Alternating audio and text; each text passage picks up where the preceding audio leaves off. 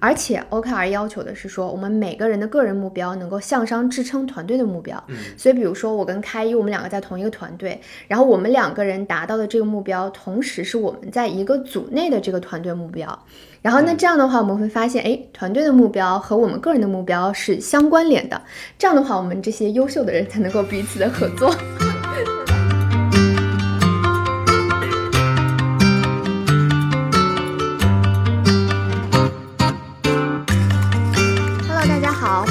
来到新的一期的职场药丸节目，我是主播 Lin。我是主播开一，今天呢，要给大家讲的这个主题，我觉得也是很多小伙伴在工作和生活当中一直听到的两个东西，一个叫做 OKR，一个叫 KPI。这个两个好像听起来大家都好像觉得说，哎，不是很知道它具体的是什么样的一个东西。那我们今天来讲这两种用于互联网公司的管理公司一种方法。那其实大家很多其实应该也已经使用过，或者至少听过这样子的两种管理方法了。那我们今天和开也会来讲一讲，说在互联网的环境当中，我们为什么要用这两种管理方式？那他们又是如何被用于如此庞大的互联网企业，并使互联网企业能够井井有条的发展的？他们在使用过程当中的一些好处和弊端又有哪些呢？那首先我们定义一下这两个概念好了。好第一个是 OKR，OKR 是 Objective and Key Results。Objective 就是目标的意思，Key Results 就是呃关键的成果、关键的结果。嗯，那一般呃成果呢，就是 Key Results 都是以各个目标的产出为结果的，所以它们俩是有联系的。嗯当我定义一个目标，我肯定是也要定义它的成果会是哪些。嗯，所以 OKR 更听上去像一个框架，一个更加策略性的框架。呃，为什么开一来讲 OKR？我等会儿会讲一下 KPI，是因为开一之前所在的 Google 就是非常有名的，呃，在 OKR 的这个 apply 上非常成功的一家公司。那我现在在阿里嘛，我们阿里其实现在还没有全面的去推行 OKR 这个制度，我们大部分用的都是 KPI 作为一个绩效考核的指标和管理的方式。那什么是 KPI 呢？KPI 其实是 Key Performance Indicator，它其实更多的是一个量化的指标，用来衡量团队和项目个人的一种表现。那它其实是跟 OKR 一样，它也是把企业的战略落实到具体执行策略的一种管理方式。那它把会把一些比较大的目标拆解成一个小的目标，然后落实到我们自己的一个个人上，然后变成一种呃量化的一种方式来进行员工的管理。那其实大家也知道的是，嗯、比如说像阿里这样的公司，我刚刚提到，我们现在没有去做 OKR，而是通过 KPI 来做一个绩效管理的制度。但是呢，我们发现在这个实行的过程当中，可能会出现一定的问题，所以现在也在做一定程度上的调整。嗯，这个具体的问题是来自于说 KPI 它其实是由比如说企业的高管或者是人资部门来制定，那大部分的员工他其实是被动的来接受，那这种程度上会把员工变成是一个工具，会抑制员工才能的发展。尤其比如说像我做的是运营的这个岗位，如果说我只关注 KPI 这种数据的本身，而忽略了用户情感的这个诉求的话，那经我手发展的那些产品，它一定会偏离原来的这个组织的目标。哎，有没有一个具体的例子，就是你经手的一个产品，你觉得，嗯，由于这种呃 KPI 的方法导致它偏离目标？嗯，好吧，我我给大家，我给开一举这样一个例子好了，就是呃，我之前经手的那个产品，就是大家可能也知道，就是支付宝里有一个叫蚂蚁森林的一个公益产品。那它定位既然是一个公益产品的话，其实我们希望的是它能够。呃，为很多的人提供的是它公益的目目标，比如说我通过蚂蚁森林的这个线上的产品，在线下种的树，能够保护我们的，比如说呃一些西北的地区。嗯，可能就打断一下，可能就是蚂蚁森林是在哪一个地方可以找到？你是认真在问我还是？我我就是不哦太、不太不太用嘛这个产品。呃，蚂蚁森林其实之前是在支付宝里，它会单独有一个自己的小程序，然后你点进去以后就会进入到一个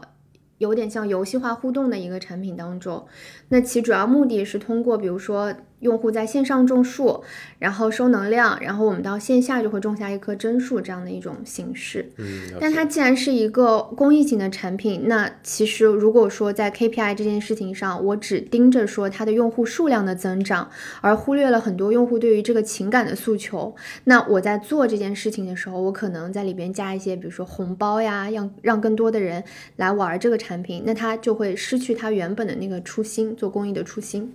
了解了解。好，那我先说一下 OKR 的起源吧。它是来源于呃英特尔这个公司，它的 CEO 安迪·格鲁夫对于一种管理方法的一个实践。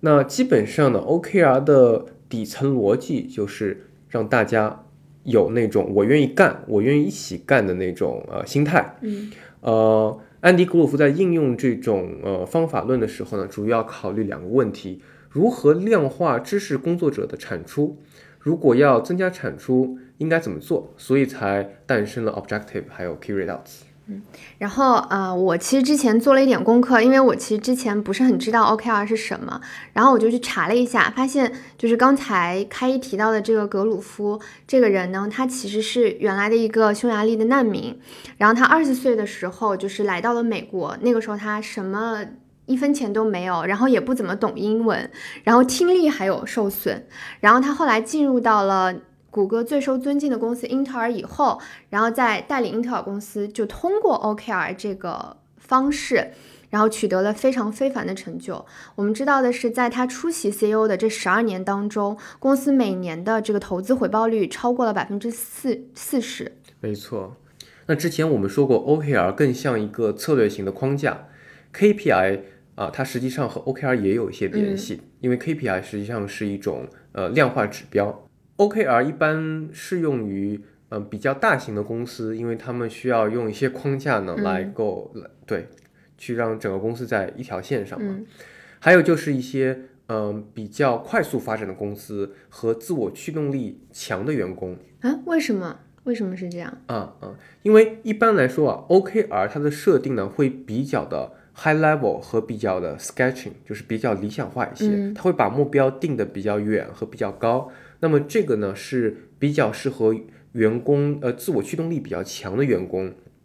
呃，因为如果根据 KPI 的话，它可能会制定计划更现实一点。嗯，那实际上有的员工能力比较强，他可能做完了就觉得做别的事情没有更多的成就感了。但 OKR 的理念就是说我们要呃更加理想化的设定目标，所以它会比较适合。呃，那么公司如果发展很快呢？呃，就很难在比方说三个月之前就设定一个很明确的目标，因为它可能会有改变啊，或或者走得更远。所以 OKR 是符合这些理念的。那么第三点呢，就是呃 OKR 与具体的 KPI 不同，因为它是一个更加策略性的框架，会 high level 一些。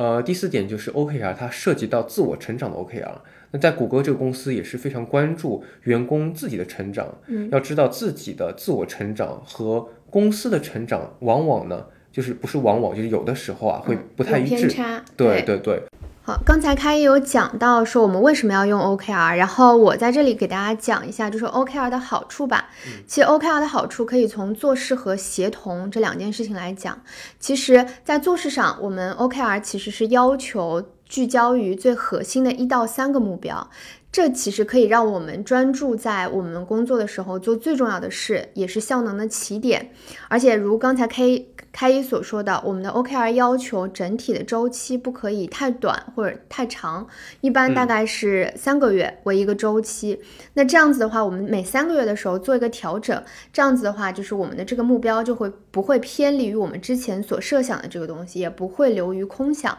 那么同时，OKR 要求它的这个目标其实有一个自发性，也就是它是自下而上的，而且是。呃，需要有一定的挑战性，而不是说你这个 OKR 设定下来以后，你立马就能够达到。理想化一点。对，这样子的话，其实就会赋予我们每个人，他会有一个做这件事情的意义和成就感。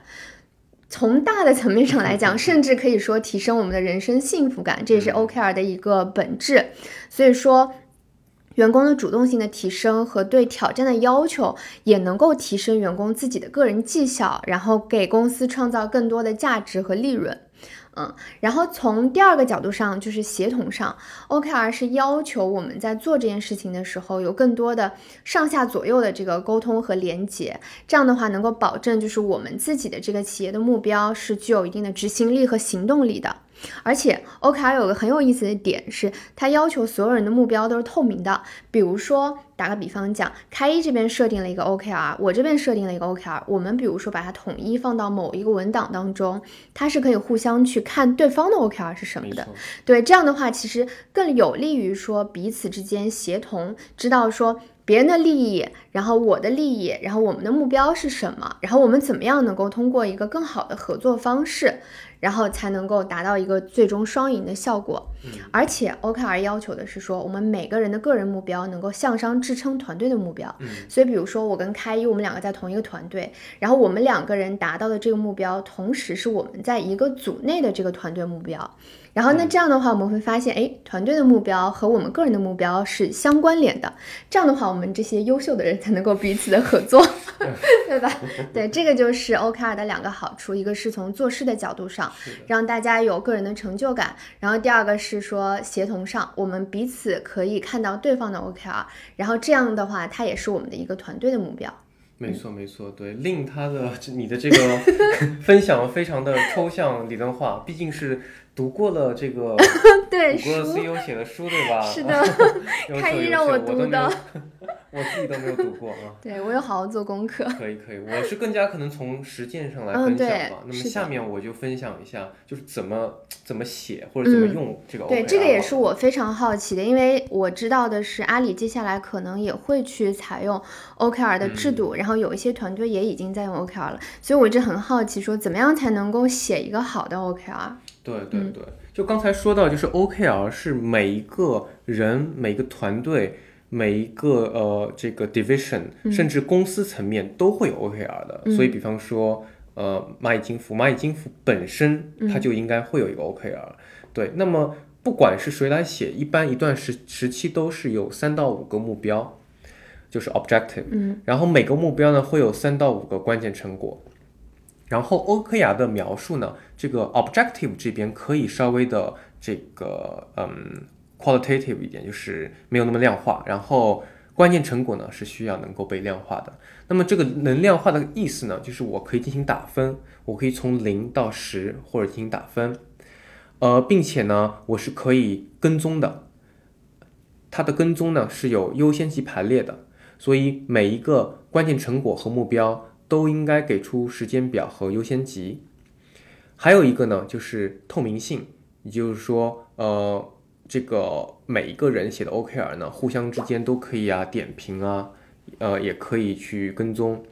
呃，下面一个特点呢，就是 OKR 是需要及时 review 的，可能每两周啊，或者每个月也可以，呃，进行一些 review，在这个一个季度的过程当中，也是可以进行调整的，并不是说它就写死在那里。嗯，对，然后接下来的话，写法来说，就是刚才我们都提到了，就需要有一定的野心，需要有一定的你的写法就是要有挑战性的，不能是说你觉得我肯定能完成的，就写那么多。对对对，嗯，呃，这个呢，就是大家不会去担心哦，如果我完不成，是不是我的业绩就不好了？呃，OKR 和你的个人的这个业绩的打分呢，是它是分开来的，它有联系呢，但又是分开来的。对，希望大家在确定 OKR 之前，嗯，每个组都互相的这个 review，因为很多的工作都是协同的，就像您之前说的，对，呃，有些 OKR 叫做 joint OKR 等等的。不仅是这样呢，你还要看你的呃老板的 OKR，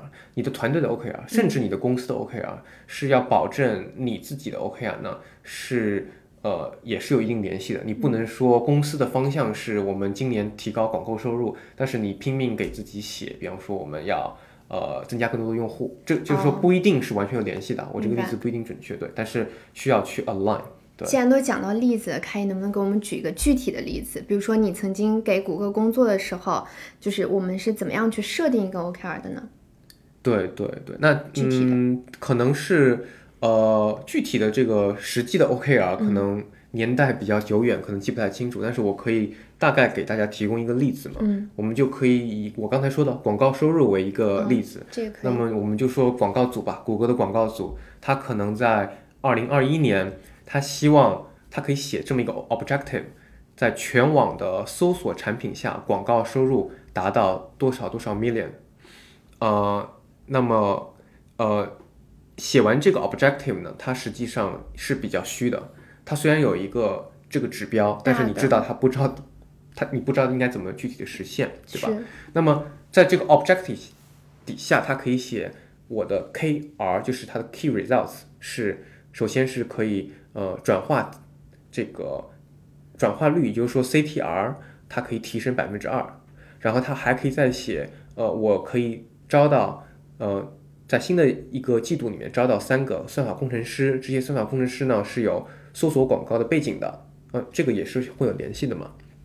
对，然后他还可以再写第三个关键成果是，比方说首页动态广告啊，就是动态广告，就是首页它可能会经常变的那些广告，它的这么一个 CTR 提升百分之一点五，嗯，所以它就是落实的比较具体了。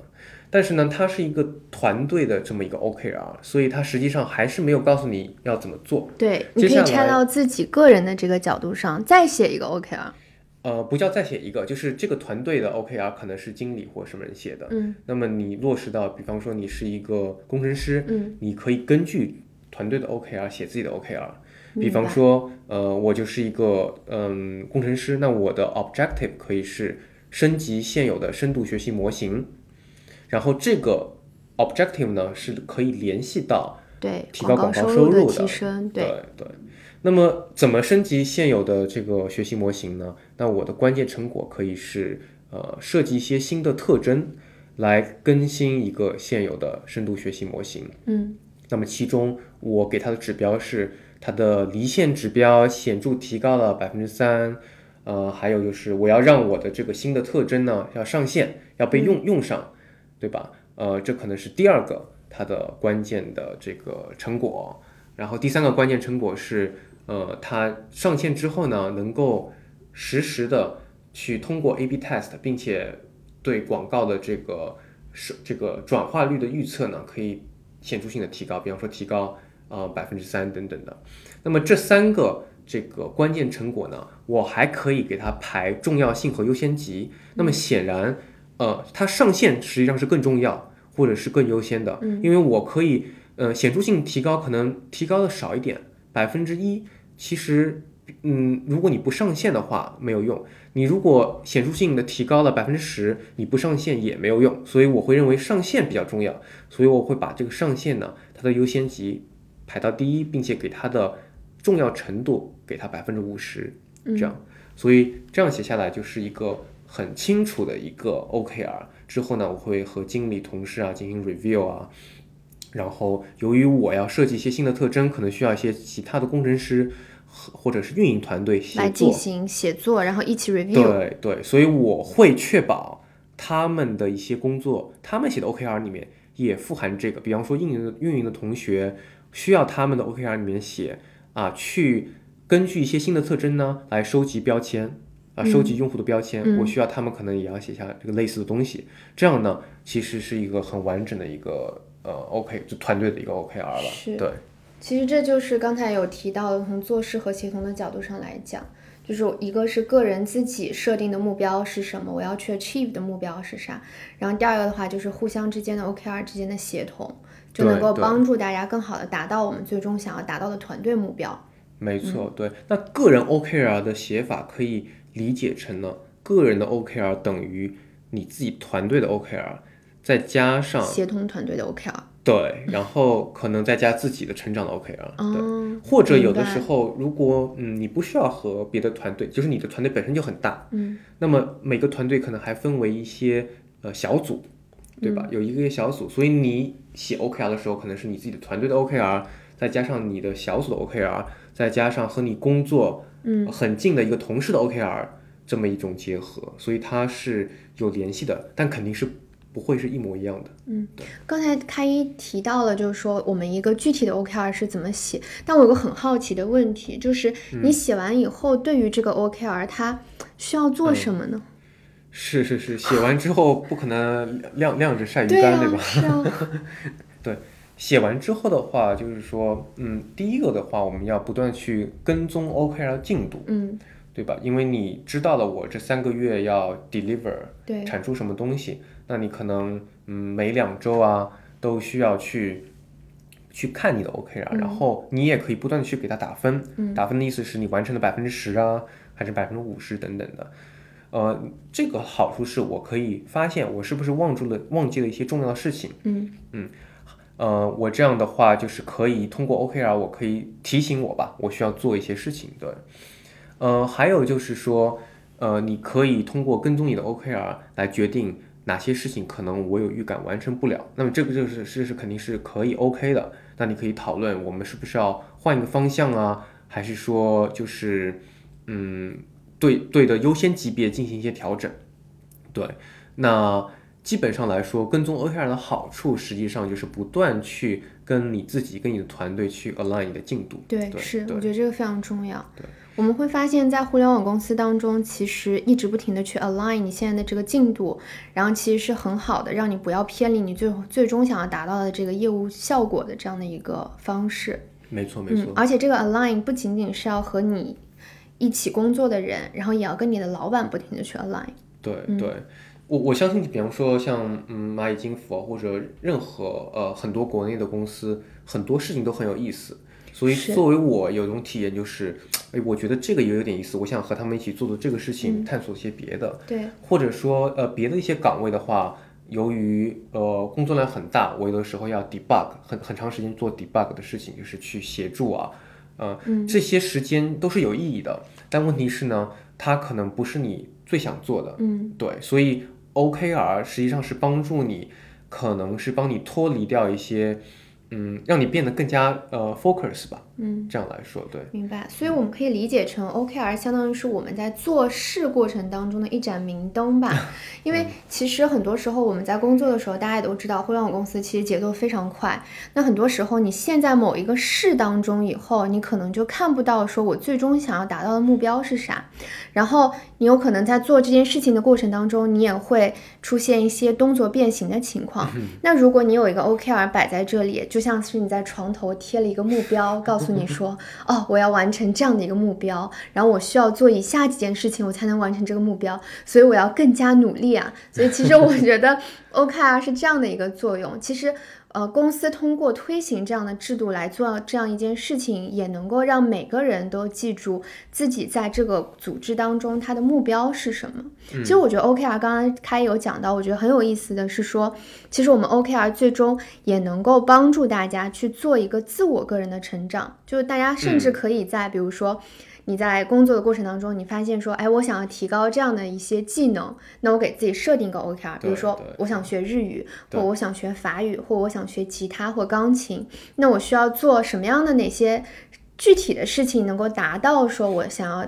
achieve 的这这样的一个边这边 level？其实 OK 啊，不需要你写具体的呃嗯事情，你写的是这个关键的结果。比方说，呃，我需要呃，我需要在这个季度学钢琴，嗯，这是一个目标。对然后它的结果是我能熟练的弹巴赫的某一首哦曲子，明白，这样这是我的更具结体一果些。呃，他他不是说你要怎么做，你可以是，嗯，我要跟老师上课，呃，每天花多少时间，这个是很具体，他只是把一个结果给写出来，明白。它不需要写具体的这个每天要做什么，嗯，对，但他确实是就像你说的，它是一个明灯吧，就是说一个方向性的一个指引。对，对是的，那刚才说 OKR 写完之后，第一点是要跟踪 OKR，然后接下来有的公司还会做一做一个这个 Ninja Review，就是中文就是呃忍者人 review 忍者的反馈。嗯？忍者这个概念就是忍者他是你不知道他是谁，但是他动作很快，然后他技能很高嘛，嗯所以基本上就是每个公司会选出一些 OKR 写的比较好的，对 OKR 的理解非常透彻的，他跟你没什么，他跟你在工作上没什么关系，嗯但他可以去看你的 OKR，因为 OKR 是透明的，哦，看你的 OKR，然后提出他的一些意见，是一个完全的，你可以理解为一个第三方，一个独立的人，然后他是很有知道他是经验的。谁吗？呃，我会知道他是谁的，哦，所以他冷不丁在某一天的早上啊，在某一天，你这一个那个早上寒寒冬起床，然后发现你的这个 email 上面一个陌生人说我已经帮你看了你的 OKR，就这么一种存在。哦，对这个的话，其实是帮助所有人提高。哎，这个还蛮有意思，就等于是有公司里有一个 fresh eyes 帮你去看，说你的 OKR 到底对对对写的怎么样哦。对，这个这个可能是外企会有这种。对，这个挺好对玩的，嗯那么最后一个 OKR 写完之后，最终呃每个季度结束要给 OKR 打分。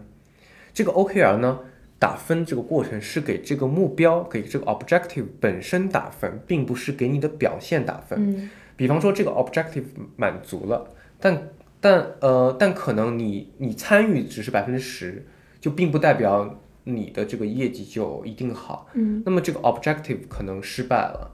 没有做出来，但可能你探索到了很多的东西，就是你自己的嗯时间啊、技能啊已经体现出来了，嗯，然后你的表现分数还是会高的，所以它。不是不是这种联系。所以它其实只是给目标做一个判定，而不是在过程做一个判定。对过对对，程它不是给你的个人表现做判定因为因为这个目标还是说我整个公司团队个人我想做什么，但是有各种原因你做不做不出来嘛，嗯然后不能因为你做不出来就是去否定你。否定，对对，是这么一个逻辑，对，但是我们需要给它打分，需要有一个 close 嘛，嗯。对对，嗯，所以其实讲到现在的话啊，大家其实对于 OKR 跟 KPI 到底是什么样的东西，就已经有了一个比较清楚的这样的一个概念。那我们其实今天做这样一个分享，一个是觉得说这是一个非常好的管理方式，大家可以去了解一下。然后同时，因为我们自己在职场当中也经常要去做这种 OKR 的这种 review，所以我们觉得这是一个挺好的方式，让大家平时可以看看怎么运用到自己的生活当中。那其实我之前在读开一给我的那本书，就是关于 OKR 到底是什么的这样的一本书的时候，有看到就是说 Steve Jobs 曾经说过这样一句话，他是说不要雇佣聪明人，然后告诉他们去做什么，而是要让他们告诉我们应该做什么。我觉得这是一个非常好的管理公司的手段，也就是说能够充分的发挥我们员工的这个个人的能动性。嗯，嗯然后他们知道自己做什么了以后，并且能够在这个过程当中做好这样一件事情，那么企业也能够达到他们自己本身的这样的一个目标。是这样是这样。好，那我们今天的这个 OKR KPI 的话题就聊到这里。对，其实我们今天的分享还是相对来说比较浅显，我们也希望就是说大家听完以后能够给我们一些相应的反馈，那这样的话也能跟我们有一些相关的探讨。没错，没错，对，包括我现在想到 OKR，实际上也不一定是公司呃置顶，就是你自己在生活当中也可以有，是。就是给自己一个 OKR。其实我觉得本质上 OKR 很像是我们之前所了解的金字塔原理，很多时候你可能就是在顶上，你知道自己要有一个很闪闪发光的目标，然后这个目标你要通过你比如说爬上几个台嗯。阶以后达到的这个目标，这个具体的台阶要怎么爬，你要设定什么样的目标，让你达到最终的嗯这个目标。嗯，对，嗯我觉得嗯是这样的一个概念。是的，是的，是的。